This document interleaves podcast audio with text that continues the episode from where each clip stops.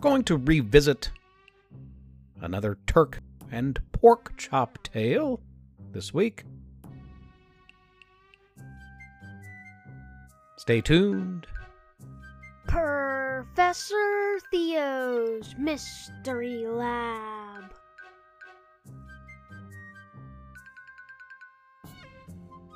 I don't know how many of these I will do, but I rather enjoyed remastering, reimagining Turk and Pork Chop Part 1, their meat jackpot restaurant escape. And so I spent a bit of time with Part 2, which you'll hear today. It debuted on the pages of the Ashland Beacon newspaper in November of 2017. And on this podcast, the very next year, Thanksgiving 2018.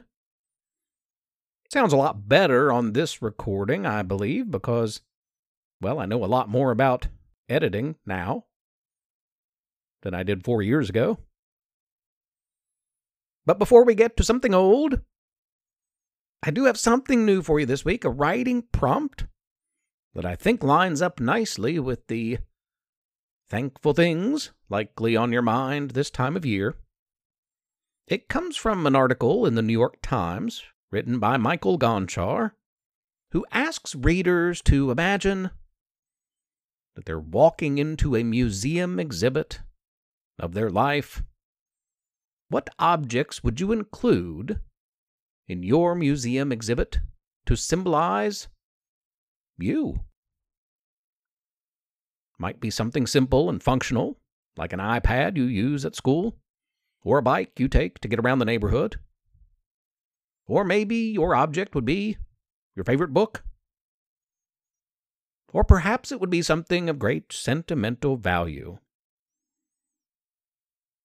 What are those thankful things you would include in a museum exhibit all about you?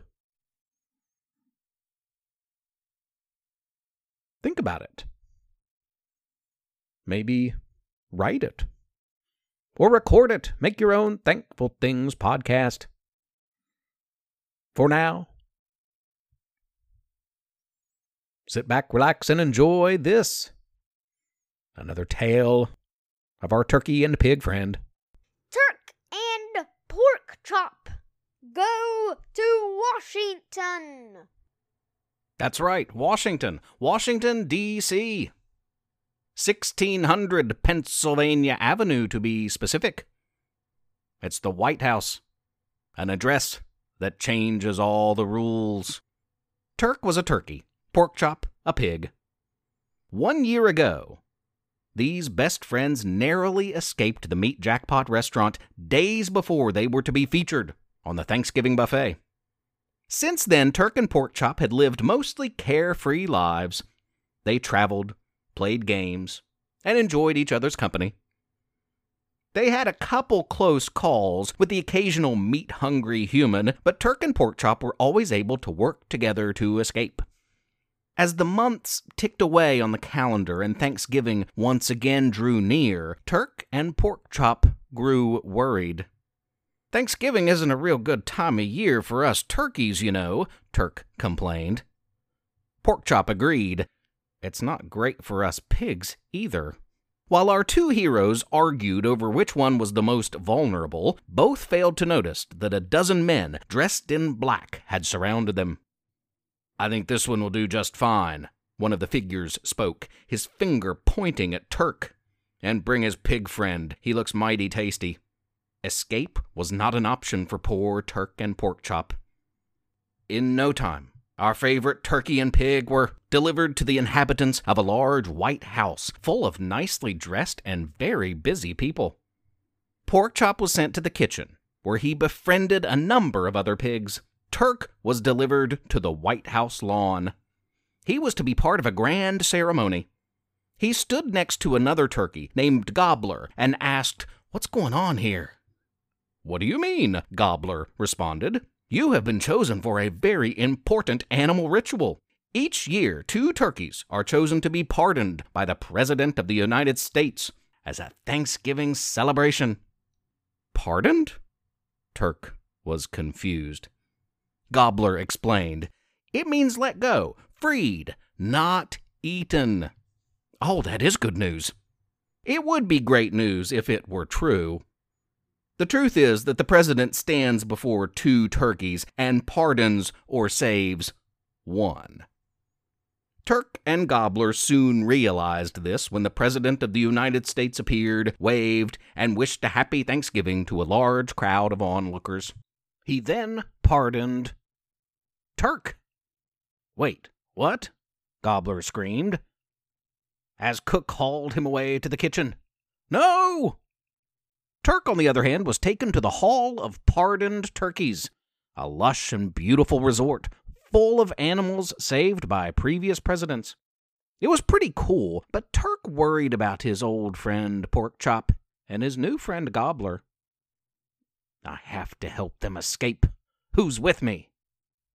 His new companions weren't very revolutionary, though. These pampered turkeys had been living it up far too long and had little interest in risking their safety. Fine, I'll do it alone, Turk commanded, in spite of the fact that his new friends warned him that no turkey had ever left the Hall of Pardoned Turkeys to re enter the dangerous real world. Then no one will see me coming. Turk left. No one did see him coming. Turk snuck onto the White House grounds and made his way to the kitchen. He found the White House cook hard at work, though fortunately all of his captive animals were still alive. Turk found them, hushed them so as not to alert the humans, unlocked the area they had been caged in, and whispered, Follow me. Turk and Porkchop were thrilled to be back together, and Gobbler was happy too. They all filed out into the hallway and began to slowly sneak toward the exit to safety. They didn't make it far before a tall figure holding a large meat cleaver blocked their way. Where do you all think you're going? The President's Thanksgiving Day meal is close, and you all are needed. The White House cook laughed maniacally. ah, Turk and Porkchop looked at each other, and then looked at their scared animal friends. Turk screamed, Run! And that's just what they did. Those turkeys and pigs ran right over that cook, completely overpowering him. They dashed down the hall and out an exit and off the White House grounds. They kept running past all the buildings and monuments that make the nation's capital famous. They ran for miles until they were outside the city limits and far from danger. We made it! Porkchop screamed, and they all celebrated. Just for good measure, the pigs and turkeys donned costumes of animals that no one would want to eat on Thanksgiving. They quickly became skunks and porcupines and Komodo lizards and snuck into the closest forest for safety. Far away, in the depths of the White House, an angry cook with no animals to prepare held tight to his meat cleaver, looked out the window, and promised, Some day I'll find you, all you pigs and turkeys, I will have my revenge. That's all for this week, listeners. Have a wild and wonderful and weird week. And the happiest of Thanksgivings. I'm thankful you decided to join us once again this week. Come back soon.